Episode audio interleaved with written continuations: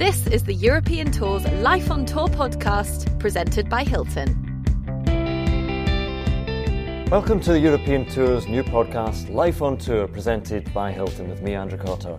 It is a podcast where we'll be talking to some of the great figures of golf.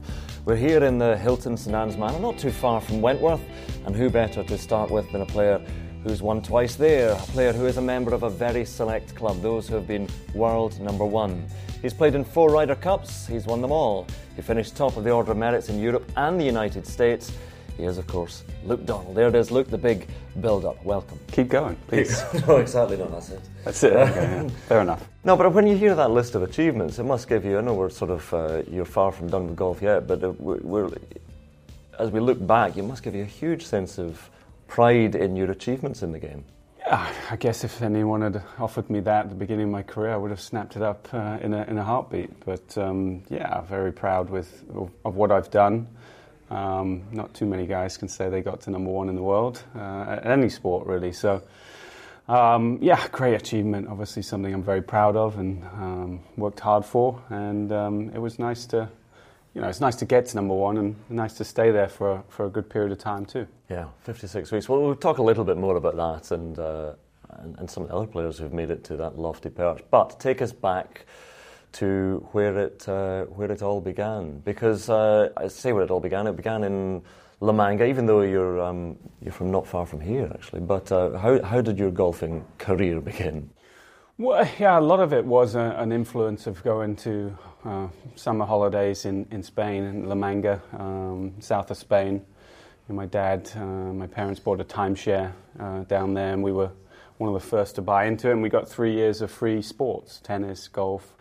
And I, I played a little bit of golf before that, um, just pitch and putts and little, little courses near where I lived. But that was really the place I kind of fell in love with it. I think because well, it was sunny for one. um, my brothers would play with me. Uh, we had three or four clubs between us, and um, we would just go out there and kind of enjoy it. And um, where we stayed, there was also a par three course. It was called um, like a pitch and putt. A lot of putt, long putting holes, lots of chipping holes, and um, I just spend hours and hours out there just to kind of chipping, putting, doing whatever. But I, I, I really, um, it's kind of where my passion for the game kind of started. And doing that thing of competing against, were you the youngest of competing against older brothers? So uber competitive games? Yes, yeah. I'm uh, one of uh, the youngest of four. My sister's the oldest, and two brothers, and then you know a six-year gap to me. Um, my parents always tell me I was the planned one, though, and the others three were mistakes, but. I'm not sure if I believe them. Yeah, but you, I mean, your brother Christian, a lot of people might know as your caddy for a long time. So, and he was a professional golfer as well. So obviously he was had some talent as well. But was it clear from a young age that you knew you, you were pretty useful at the game? Um, yes. I mean, I think um, you know I grew up playing with with Chris, my brother mostly. My other brother kind of lost interest quickly. I think he found other stuff. yeah, either getting beaten or found other stuff to do. But um, yeah, I think, um, you know, I think time I got to about 14, 15, 16, you know, I was playing for the, the full England side, um, you know, and it was, yeah, I think at 16 was kind of when I thought, mm, you know, maybe I might be able to do this professionally. We'll have to see, but um, it wasn't until probably about then that uh, I figured I might be good enough. Yeah. Well, I mean, I remember first recognising your name when I was uh, talking to Peter McEvoy, who was the Walker Cup captain, and 1999 you played in the team, a very, very good team in Nairn, and he said, um, he said, look out for this guy, uh, Paul Casey. No, he said, look out for this guy, Luke Donald. He's turned out to be okay. But he said, well, exactly. But he said that uh, Luke Donald is the best English player out there. And I said, what, in the amateur ranks? He said, no, no, overall. And this is when Westwood, you know, still was, was coming on the scene and playing great golf. So that was high praise. I always liked Peter. Yeah, no, exactly. Um, he was actually a really, really uh, inspirational caddy, uh, captain and a kind of coach uh, during that Walker Cup, and, and, and the next one in 2001. We both had landslide victories. I think winning by six points uh, over the US. I think it's the biggest win we've ever had in, in 2001 uh, against a you know playing uh, away from home. So, you know, I think. Um, yeah, Peter was always very complimentary of me, very um, mm, pushed me forward, always made me believe I was very good, and I think that was that was kind of helpful in my career. Now, you're known as well as one of the sort of trendsetters because a lot of players do it now. But for those players who make the decision to go and study mm. in the United States and for those who don't know, it's Northwestern in Chicago, but it might have been might have been Stanford. Was it close to being Stanford? Yes. Uh, again, I was. Um, my, my parents always kind of wanted me to carry on my education, um, go to college. You know, and it's very hard to do both in the UK. You kind of either study or you turn professional and, and, and forego the forgo uh, university, but you know, America just seemed like a perfect fit for me to be able to do that. And um, yeah, I was I was recruited by Stanford. I'd heard of Stanford. Tiger, a certain Tiger Woods, you might have heard of him. He was still um, um, enrolled in the college at that time, and um, unfortunately, I, I didn't get picked. It was me against this other guy in the end, and I think the coach there decided the other guy was going to be more successful. So um, guy called Jimmy Lee. I'm sure you've heard of him. Jimmy Lee went on to a great career. Great, great career. Great, well, there you go. Well done, coach. Um, but uh, I think um, the coach there, a guy called Wally Goodwin, felt very bad that you know I, I, I didn't get into the to Stanford, and he was a former coach at Northwestern, so yeah,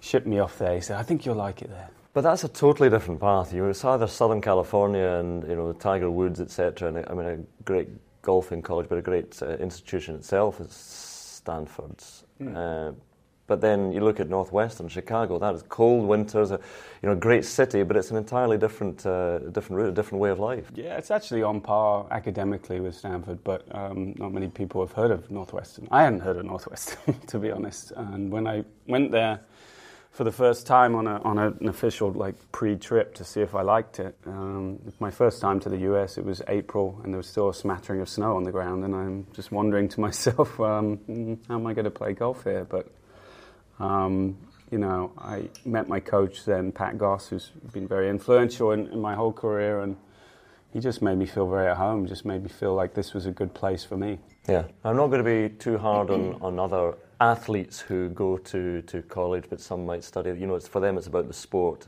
Mm. Um, they might do a management degree or something. But you, if, as you mentioned there, your parents as well about getting a, a, good degree as well. So art theory and practice. I mean, that's all. Well, no, but it's obviously been a, an interest of yours from a from a young age. It is, and, and if Northwestern had some sort of business degree, I probably would have done that. But they didn't uh, offer that at uh, the undergraduate level. So, I, and and. It, at Northwestern, you don't really have to decide on your major till the last two years. So the first two years, you're just kind of figuring out what you want to do. And I, I grew up with my, my brothers and sisters were all quite artistic, and so I, I kind of picked that up from them. And uh, I just f- decided I'd do something I liked. I was really hoping the golf would work out. Unfortunately, it did. Otherwise, uh, I think I might be a struggling artist right now. But um, yeah, I, I went for art theory and practice, which really was, was actually the physical doing art. It wasn't much history. It was more just painting and doing, the, doing all that kind of stuff. Was that a lot of hanging around in the, was it the Art Institute of Chicago? Is that the one that's in Ferris Bueller's yes, Day um, Off? Yeah, I had to visit that a few times and do a few papers on certain, certain things. Um, but uh, again, as with a lot of people, you know, university at college, where that's where sort of life really begins, and so the golf continues. But obviously, is that where you met Diane, your yeah, met my wife. Um, not till I was a senior. She was a freshman, but we won't talk about the age difference. But uh, yeah, it was literally my last quarter of before graduating. Um, I, I, didn't have much um, academic credits to fulfill my to get to make me graduate. So I was spending a lot of time at bars and having a good time, and obviously practicing and playing for the, the team. But there wasn't much. Uh, college uh, school going on at the moment. So did she know who you were? Because you're a big man on campus as the NCAA well, record setter. I was a big man. There was a daily newspaper called the Daily Northwestern, and uh, that was one of her first lines to me. She said, "I see you in the Northwestern all the time, but I never see you out. And like, it's nice to finally meet you." Yeah. And uh, yeah, it went from there really. Excellent. Um, so the as I say, the golf continues to, to improve. I mentioned there the NCAA and, and breaking Tiger's uh, record and, and, winning the individual title as well. So at this point, I presume you're thinking it's all about a pro career? I was, yeah, very interested in obviously doing that. Um, again, as I said, I was an art major. I wasn't quite sure where that was going. It was, Doesn't pay well. It was a passion, but it wasn't as much of a passion as golf. So um, that was the plan, was to try and um, make it uh, on tour. Okay, so take us forward to um, how you got onto the, the, the PGA Tour. And I, I suppose because you're in we're talking to you as a European. We're talking to you here in the, the Hilton St Anne's Court, not far from, from, from Wentworth, from London. But you very much established yourself in the United States. So it was all about the, the PGA Tour for you? Well, I'd had so much success in college. I won 13 times, you know, with an NCAA. So it just felt like my game was suited to success out there. Um, you know, I really felt like I learned how to win at, at university and um, so it just it was natural selection for me to try and go through Q school. If I hadn't have got through Q school, I, I, I possibly would have gone and tried to play in Europe more. Um, but as, as um, chance would have it, you know, I was able to get through all three stages. Um, my first time, which you know again is, is, is unusual and usually takes people a few times to to get on tour and luckily I got on tour and you know I had a decently successful first year. Yeah, Southern Farm Bureau Classic, I yeah. recall your first. Well, a 54 hole tournament, was that reduced to? It was. There was uh, a lot of rain um, Saturday, Sunday, and Monday, and Tuesday. So. Uh, but the point is that doing my little rain dance. but the point is that for a lot of people, the transition, whether you know you get your card, but still it's hard to get a foothold and hang on there on the tour. But for you, the transition seemed to be reasonably comfortable. Yeah, again, I think having four years at college and kind of getting used to the, the, the, way the courses were set up and grasses and all that kind of stuff really helped me. And um, but uh, yeah, it's, it's, it's never easy. And, and, I think my first year wasn't certainly a piece of cake. It was it was touch and go. The, I was very consistent. Uh, I would have a lot of top thirties, but I wouldn't have uh, too many top fives, or you know, which is in this day and age, it's almost better to win, miss four cuts, top five, miss four cuts, you know, be more inconsistent because the money is so heavily weighted at the top. But um, for me, I was very consistent uh, my first year, you know, make a lot of cuts and finish top 30, but I wasn't gaining a lot on the field. So even before I won the Southern Farm Bureau, which was the last tournament of, of the year, um, you know, I was still only just inside the top 125. I think I was 110 or something. I was safe, but it wasn't the easiest of years. So establishing yourself on the PGA Tour, but uh, success came in the European Tour. Sweden, your first European Tour win? Yeah, 2004 was when I when I first started coming over to Europe. Really, uh, after getting a good couple of years in, in the US Tour, I was into the top 50 in the world, so it made it possible to join the European Tour and um, yeah, obviously went to Sweden in uh, in the summer and Malmo. Had had my whole family with me, which was fun, and um, yeah, managed to win that one. That was my first European Tour win, and I think that was the kind of catalyst for kind of Bernhard Langer taking a big interest in in picking me for, for the Ryder Cup that year. Obviously, he picked me uh, a couple of months later, but the, the week after he picked me, I, I won again in Crans to to kind of just obviously make him look like he was making the right choice. So I, I felt like that was only right.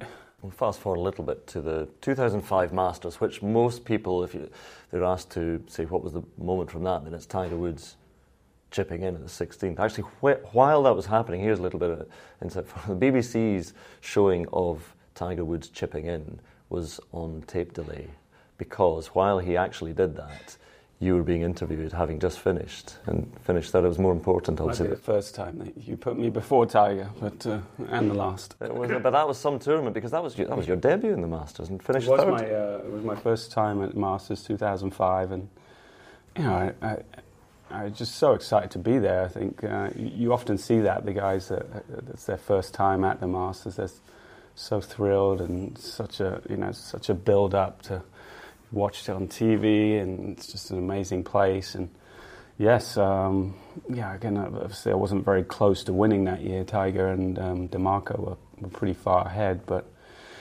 I was playing the, the back nine on Sunday, and I, I must have been, I don't know, probably in 15th place or something. And um, I double bogeyed 10.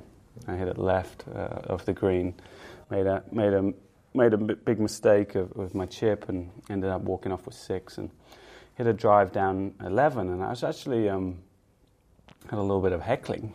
Uh, American heckled me, just shouting USA, USA into my face. For, I don't know why. I'm not the, the most uh, bashful of golfers out there. I'm not sure why he felt like he wanted to do that, but Do you think you were Monty? Um, I think it, it sort of had, it was sort of like an inner fired me up in a little bit, and I um, hit one down on 11, chipped in for birdie on 11, um, made a, a, good par out the front bunker on 12, and then went on to eagle 13 and 15, and nearly had a hole in one on 16. So after a double on 10, I came back in um, four under with two eagles, and um, yeah, obviously that was good enough for, for third place. And in, in terms of the Open Championship, it was quite something as well because uh, you got to play with Jack Nicklaus and his in his farewell, which would have been extraordinary. Uh, it, it, was extraordinary. I was obviously presented with the the opportunity. I'm, I'm, not sure I should be telling this on camera, but they, they came to me, um, the R&A, asked me if I would want to play with Jack, and uh, the other partner, the other playing partner was Tom Watson. It's a totally no random draw. Yeah, it's totally random. Um, but uh, obviously, at that point, we were both um, sponsored by Royal Bank of Scotland, and so that was the connection. I was this up and coming British player, and they thought it was a, a good fit. And of course, you know, obviously, it's something I had to think about for just a little bit because obviously I'm there to try and compete and win, and this is going to be you know a big deal, a little bit more distracting than the, the, the, typical typical uh, group. So um, obviously after about three seconds, I thought, yes, let's do it. Let's, uh, this will be a great opportunity. But um, yeah, just amazing reception Jack got. Obviously, a fan favourite in Scotland, and, and in St Andrews, having, having won the Open Championship there, um, just coming up the last. And you knew there were 17 and 11, yeah, and uh, I still have those photos hanging up in my house. So, just a special moment, and obviously to see the the, the great one uh, hold that birdie putt on the last to cap it, cap, cap it off was, was very, very special, and um, yeah, it was nice to be a part of that, really. So then you must think, well, I'm not, I've got this major thing cracked, but I'm contending in the majors, and you contended again at uh, Medina Medinah, place which obviously, you know, you talk about you're getting heckled by fans. The Medinah is a place where you're um, obviously going to get a bit more support as well. Yeah, obviously, just outside of Chicago, um, had a lot of support having gone to college there. So, um, yeah, that was a, that was a good week for me. Obviously, uh, to be be up and paired with Tiger in the final round, last last pairing of the day. Did you wear red on that final? I did wear a red shirt. Was that intentional as well? Because people really point it out. intentional, but I obviously knew what I was doing. Um, you know, obviously a, a, lot of our clothing companies script us for the for the majors, and they scripted a red shirt and white white trousers for, for me. And then obviously I had no idea at the beginning of the week that I was going to play so well and be paired in the final round with Tiger. But and you know, obviously my wife and I talked about it. Polo, Polo my sponsor back then, talked about it, my management, and I'm like, well, I feel like if I don't wear the red shirt, I'm already losing to him. You know, I'm already giving him the advantage. So it wasn't like I was wearing black trousers too, so I thought it was a little bit of a different outfit. But it got a lot of talk. A lot of um, a lot of people mentioned that, and um, and obviously he beat me, so it didn't really make a, make a difference in the end anyway. But um, it was it was nice to be in that final pair and have a chance. When was the first time you heard the chants, the Luke chants? Uh, first time was actually Bethpage in 2002.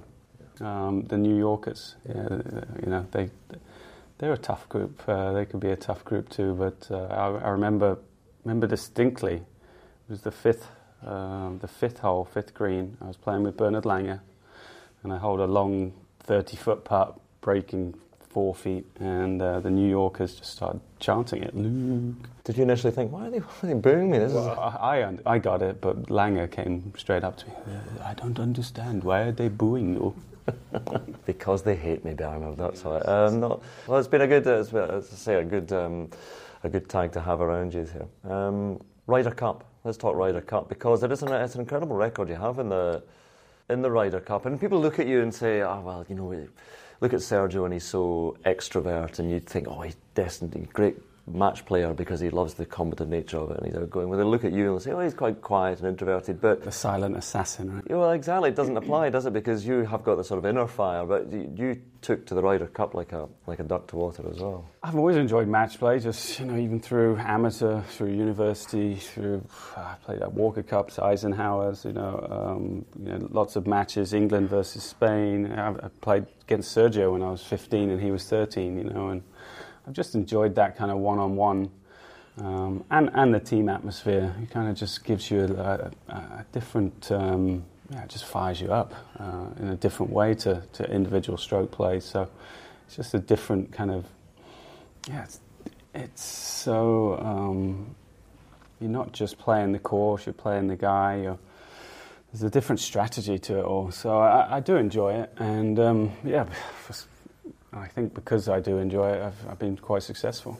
I mean, take us into the into the Ryder Cup itself and some shots. We were talking to your, your caddy at the time, John McLaren, and he drew attention to I think the 17th at Celtic Manor in 2010, but also the 17th at Medinah, and for the intensity in the crowd. But also, I think he described one the best shot he's ever seen was on the 17th at at Medinah. Do you remember that shot? I do remember it. Um, yeah, obviously a downhill par par three with a big amphitheater of, of people around it. You know, when you have those elevated tee shots, you never know quite where the ball's going to land uh, in the air. But we were playing against it was, it was Sergio and I in the four balls on, on, Saturday, and I think there was only myself and Sergio, and then Rory and, and Ian Poulter uh, left on the course. We were already down 10-4. We were we were getting beaten quite soundly, uh, put it that way, and. Um, Sergio and I were, were two up with three to play. Tiger birdied 16 to get it back to one up with two to play.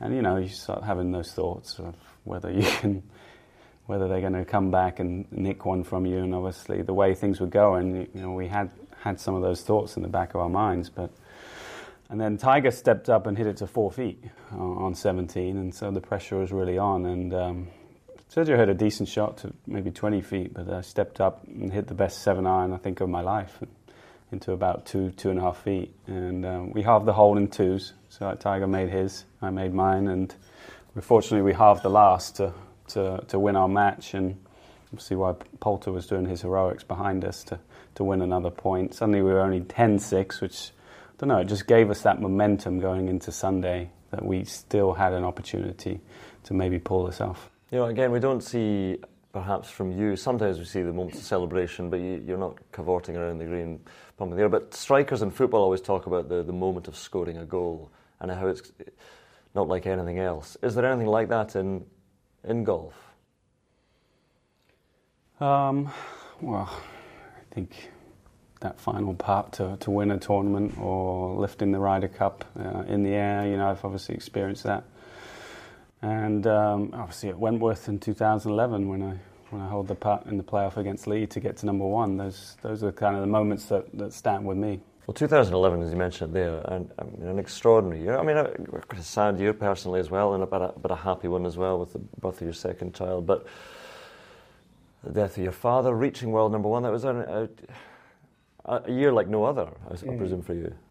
Yeah, it's one of those years where everything kind of went right. Obviously, uh, sad, sad to lose my father, but um, on the golf course, um, you know, everything was just felt so easy, just felt so comfortable, so so relaxed, so nonchalant. Just seemed everything just seemed to fall into place. You know, it didn't seem like my golf was any different to any other year. Just I obviously was doing things around the green and from 100 yards and in that you know not many people had done in the game. Just I just couldn't miss from 10 feet and in. I was getting up and down every time. I, I missed the greens.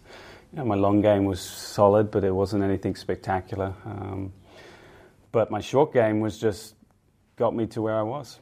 I mean, a lot of players have struggled with uh, playing on both sides of the Atlantic. They want to do it all, but it's so difficult the travelling. But then you managed to top the money lists, the order of merits, uh, mm. on, on both sides of the Atlantic, which is, I mean, talk about achievements in the game, and that must rank up there with you, certainly your proudest. It was, you know, obviously officially the first guy to ever do it. I, I suppose Tiger, if he'd be, ever been a member of the European Tour, would have done it uh, as well. But uh, to, to do it officially, the first person was, again, uh, you know, big, right at the top of uh, my, my, my resume and, and, what I would put on there. Um, yeah, it was. It, it isn't easy to, to play both tours. It takes up uh, quite a lot of time. You, you know, you only have to play um, outside the majors and world events. Back then, I had to play five events, but um, on the European tour. But still, five events is taken away really a couple months of playing in the US with, with some weeks off in between. So it uh, it does take uh, take some some managing and, and, getting used to, and um, yeah, to kind of spreads you a little bit thin between the tours. So to be able to win, obviously, both money lists uh, was, was very special. And when you made world number one, had that been a, a goal? You know, for most people, it's uh, I want to win tournaments, and if whatever happens in the rankings follows. But to reach number one, that must be a goal in itself. I, did, I hadn't th- thought about it too much until I'd won the um, the, the, match play, uh, the Accenture match play. I think um, in uh, Tucson, and um, beaten Kaymer in the in the, um, in the final, who, who subsequently went to number one himself after that week. You know, I, I, suddenly jumped from about eight or nine, where I was, you know, a good player, but to number three in the world. And suddenly, you know, it was within grasp, and it became a huge reality and a huge possibility at that time. So then it became a goal, and I came kind of fixated on it. Yeah. And did you look at the list of players? I know it's you know not a relatively new phenomenon, the, the world number one, the world rankings going back to the 80s, but the list of players in Norman and Langer and Faldo and Tiger, obviously. It, yeah, these these are the greats. These are the guys that I, I grew up following and idolizing. You know, Faldo and Seve were pretty much my idols growing up. And uh, obviously, Norman stayed at number one for 300 weeks or something, something around there. Yeah, something like that. Um, but um, well, 56 is a pretty good shout though, because if you look at the players who have spent more time at number one. That, that whittles it down even further. Oh, obviously very proud of that, and um, yeah, proud that I was able to get there, and proud I was able to stay there for, for quite a while because you know there's a lot more tension on you, a lot more media um, scrutiny. There's um, a lot more people uh, kind of in your business. So uh, it was you know for someone that's kind of a little bit more in in my own space, I had to you know obviously. Um, you know, give up a lot more time than I, I, probably would have liked. Well, there's that, and then do you put more pressure on yourself, and perhaps you feel it from others that are saying, well, he's world number one, but he hasn't won a major. And David, I know David Feherty, he's a very funny man, but but when he's saying, oh, he's a, invisible world number one, do you, do you, does that insult you? Do you or do you? You really. No, I, I just I think back to.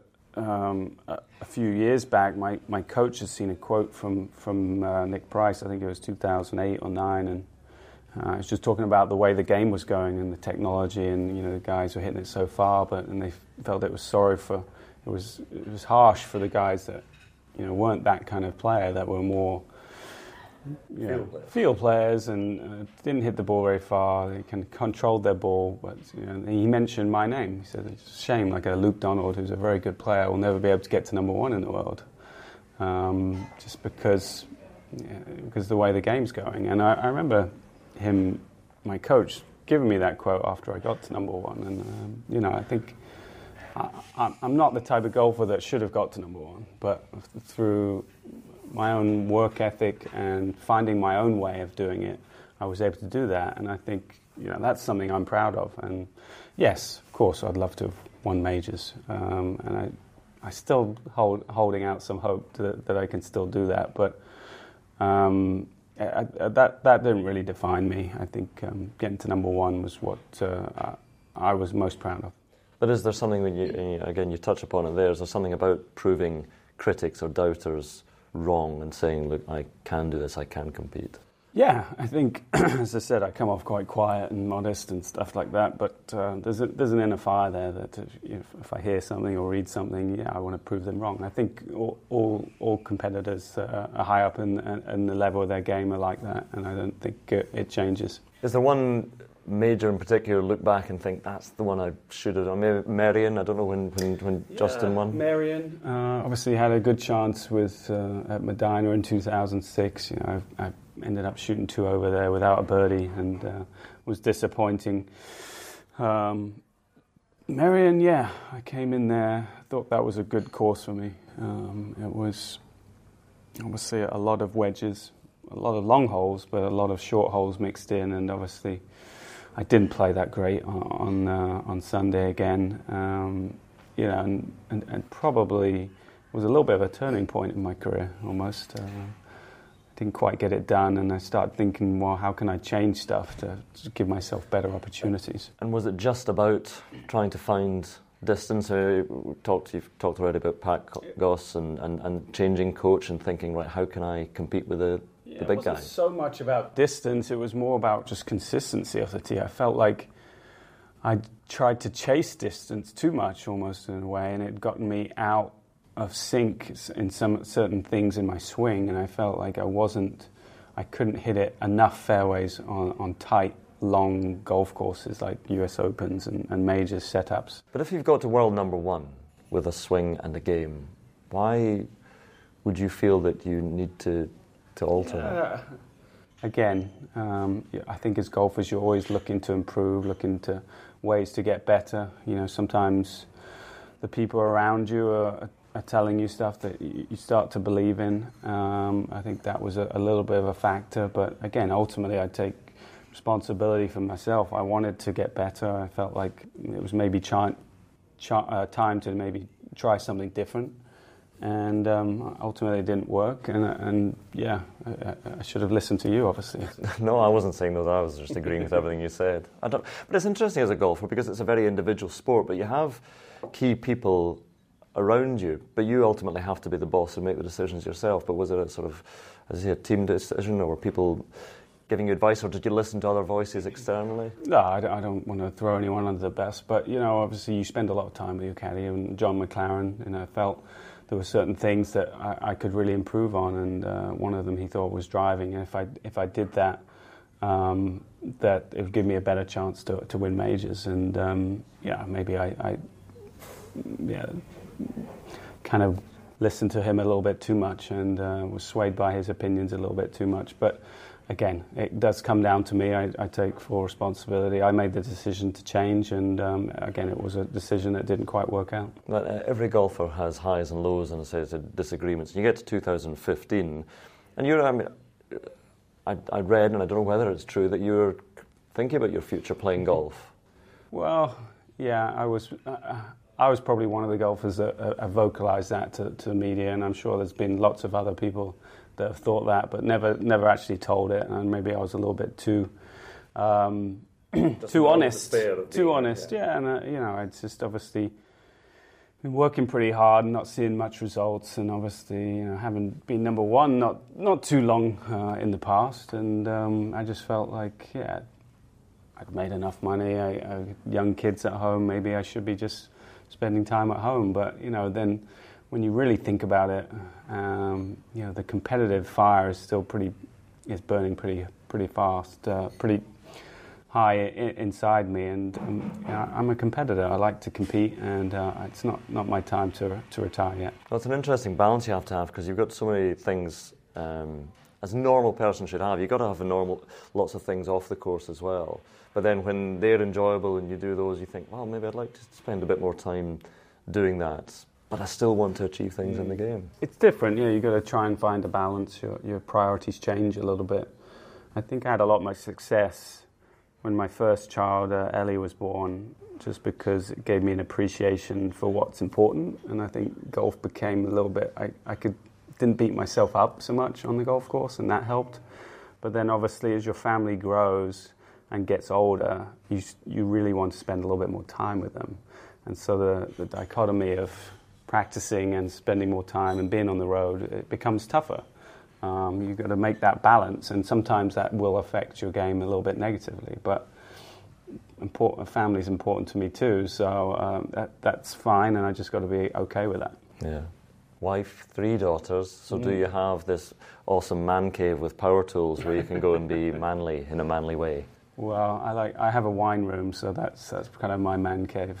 Yeah, and fine art. I mean, that's the thing. You do have these interests, such as wine. When did the wine really kick off? Well, I became good friends with a guy called Bill Terlato, who was big, big into the wine business uh, through through college. Uh, we used to play together uh, in summers when I was still in Chicago, and um, just started talking to him a lot about his business. And he would give me some advice on wine. I'd give him some advice on golf, and uh, it kind of led from there. And um, yeah, I guess I guess my, my parents were wine drinkers. They drank a lot of French wine, and um, I just yeah, it was an interest. It seemed like a nice hobby to, to be involved with. So um, my, this this guy Bill Terlato and I decided to do a wine together. I think back in 2006 or seven, and um, I have a red, no, two whites, and it's just more of a more of a fun hobby than anything. But yeah, over the years I've collected a little bit of you know, wine just to, to keep me over uh, when I when I do finally retire. What is, um, without giving too much away about what is in the, the incredible Donald cellar, what is the, the most expensive or the one you're most proud of owning?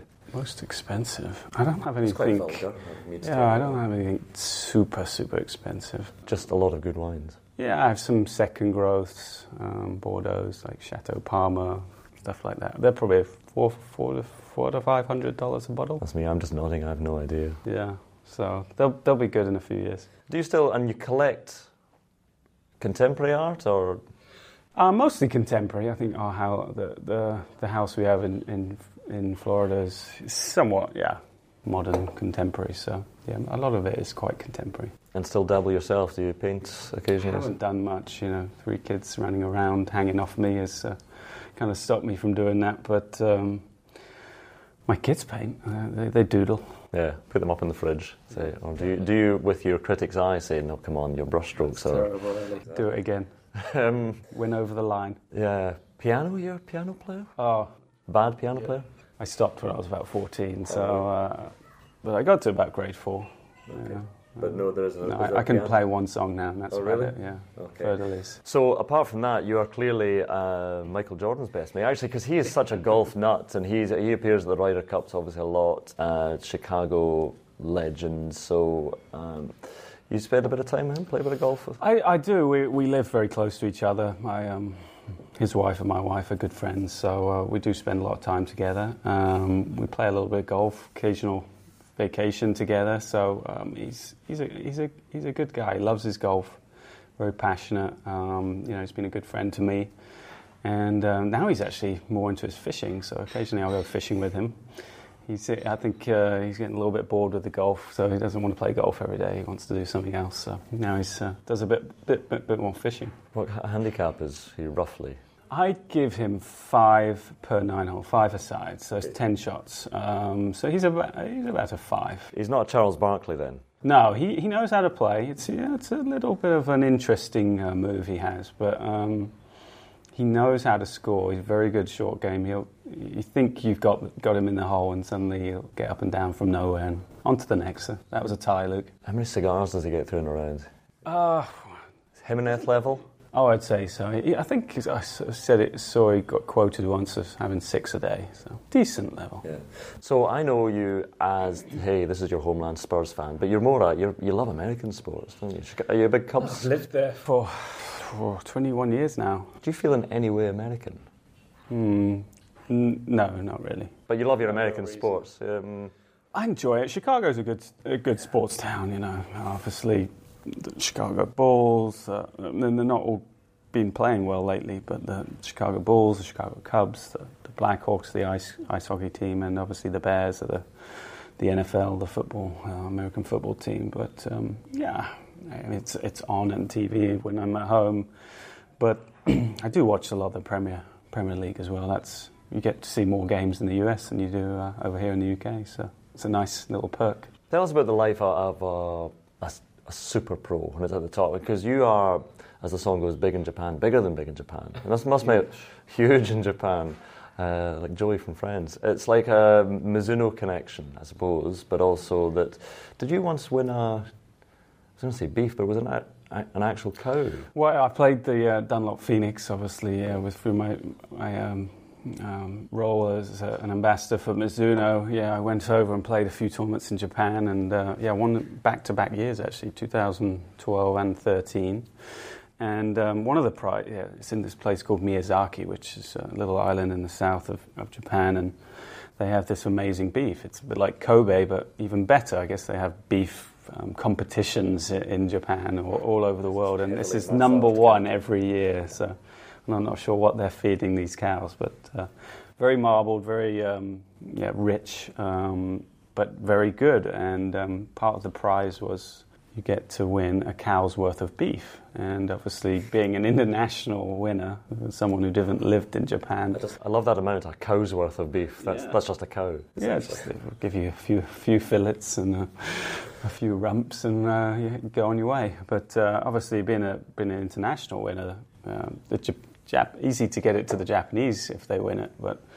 No, uh, most in every international winner before me had just taken the, the monetary value, I think ten thousand dollars or something, and I'm like, no, I, I, don't, I don't want the, the money, I want to get the beef. So, I had some friends in the food industry in the US managed to get it get it over to me two years in a row. These uh, big boxes of. So to be clear, it wasn't a live cow you were presenting. Oh, I've heard this. This is like Roger Federer when he won a cow, and I think he keeps it somewhere in, in Switzerland. It was um, it was dead, unfortunately. Yes, and uh, pre-packaged into little steaks. And so, what would you like to? Do you start to think? Uh, what, I'm trying to think. How old you are now? Thirty-nine. Are you near? Are you there? Yes, December I turned big four zero. Life has begun. So, what, when you think get to that point, it's got a seminal moment for a lot of people in their lives. They think, right, what's the next phase of my life? So, you've still got a lot to. I'm sure that you feel you want to achieve in the game, but do you look beyond that and think, right, what, else am I going to do? I'm, I'm getting to that stage where I'm having to start to think about that, and um, you know, obviously, dabbling this week a little bit at Wentworth with some commentary, and that's obviously some a, a, a possible option if, if they think I'm good enough. Um, but also, I'm, I'm very much into golf architecture. Actually, I've, I've teamed up with a guy called Dave Zinkand, who was um, a, sh- a shaper for Coore Crenshaw for 14 years. Obviously, doing some magnificent work uh, over the last few years, but I'd like to slowly get into that, that side of the game. Um, think golf course would you like to see because not be, just because of the way that you played the game? well, I think that's a mistake for for pros is to, to design courses around. No, as a professional, but as someone who was not the biggest hitter out there, that golf courses, you, golf courses cannot be seven thousand five hundred A lot of yards. people ask me every day you know, when I play proams, what, what's your what's the favourite course? And there's never one on tour. You know, I don't like to play these long seven thousand yard, seventy five hundred yard courses, but I like to play fun courses that have a lot of strategy. You know, there's ones like National Golf Links or Cypress Point. Obviously, these are very exclusive golf courses, but they're they're not long, but they're not easy either. Um, and they're wide fairways. They have a lot more strategy involved, um, more about the look. I just I feel like I want to play a golf course. Even if you play badly, you walk off and you, you feel good about it. I mean, looking forward, we've talked about what you would like to do. I mean, I suppose immediately you're not playing yourself at the moment, but you are hopefully going to be back soon. But also, you're going to be a vice captain at the at the Ryder Cup. I mean, it's a strong it's a strong lineup of vice captains there. Hugely strong, a lot of uh, experience. Obviously, Westwood bringing a lot of experience, having played ten uh, Ryder Cups himself. But um, yeah, a lot of experience. We've we've been on a lot of winning teams between us, and obviously a great honour and um, yeah, privilege to be to be picked and asked by uh, by Thomas. So I'm I'm looking forward to that. It was disappointing not to have played the last two Ryder Cups. Uh, it was tough to to sit back and watch that. Uh, I'm glad I'm going to be involved in some way. Obviously, I'd love to be uh, playing, of course, but um, to be a vice captain is, is great, and obviously that will somehow, some somewhere down the road, maybe lead to a captaincy. Well, it's interesting you talk about that because you, you've talked going all the way back to Peter McEvoy in the, the Walker Cup and how much you enjoyed his captaincy and how much you enjoy the team environment. So being a captain perhaps down the line would be would be the pinnacle of, uh, of, of team sports for you, being captain of the Ryder Cup. It would. It's definitely a goal of mine. I'd love to, to do that. Um, I've certainly drawn inspiration through through a lot of the captains I've served under. I've, uh, I've made notes uh, at Ryder Cups that I've been in, just, just little points that I've noticed that, that, that can make a difference. And so it's something I've been thinking about for, for years. And, um, you know, as, of course, the, the main goal is to play as long as I can. But when the time comes, yeah, if I could be a, a, uh, uh, be a captain, that would uh, be a great honour. Listen, I know you're almost a, an American because they're big into philanthropy, but a normal human being because it's about giving back as well. Because you do, and, and I know you're very keen on the on the charity that you're involved in. Yeah, I mean, I'm involved with a, a few charities, but the main one has been, um, yeah, I've been doing a, a, a wine dinner, uh, obviously, um, the last 10 years, uh, but raising money for the First Tee of Chicago. Obviously, the First Tee chapter, uh, the First Tee organization, you know, is a nationwide organization that kind of helps with uh, you know. You know, originally it was inner city kids, but it can be any kind of kids that just kind of want to get off the streets or, or spend time learning life's lessons through golf. Um, you know, I think it's a great program. I felt like as a kid I was given a membership at Hazlemere Golf Club when I was nine years old, and, and the, the, limit was 12. You had to be 12 to be a member. So I always remember that. It was kind of giving me my break, my start.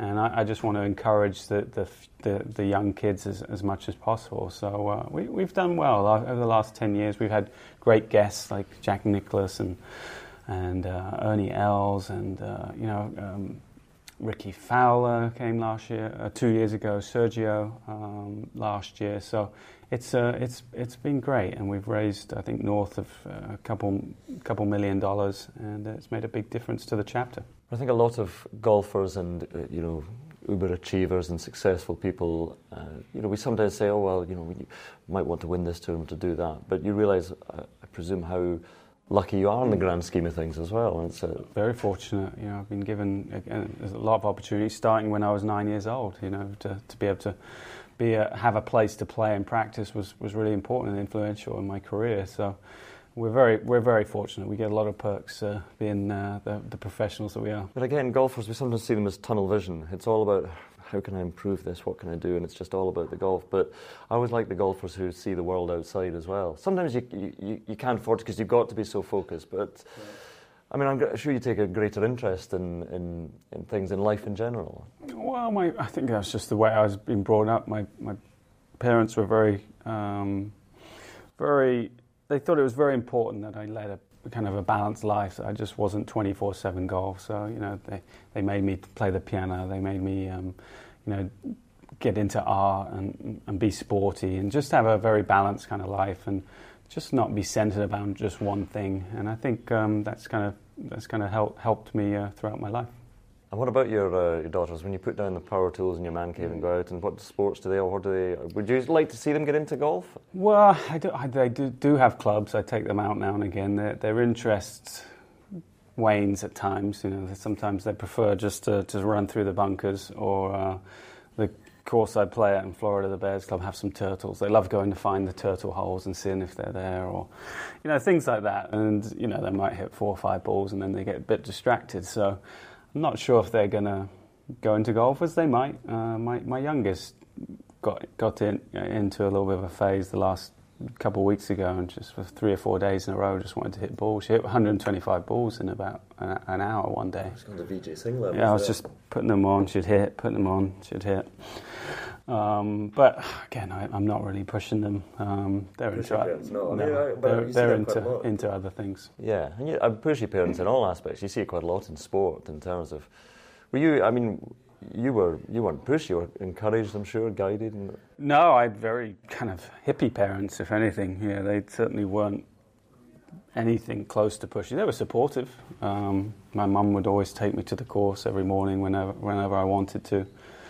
Um, my dad would care about more me as a person than, than my golf or my scores. Yeah, it was funny. Once in college, um, I, when I won the NCAA, I got on the phone and called my parents and and uh, talked to them, and uh, and then my dad um, said, "Could I talk to my coach, Pat?" And so he got on the phone and um, he just said, uh, "So how is the young boy doing in in school? Is he doing well? Is he uh, is he enjoying life? Like how are the girls treating him?"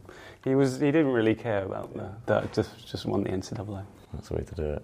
Actually, yeah, I, I never even got on to talk about your, your Scottishness, but your dad mm. also from Scotland. Luke Campbell Donald. There was Scottish name, yeah. Yeah, he was born in Stranraer. Uh, only lived in Scotland for until he was two, and then moved to England. But uh, it's good enough.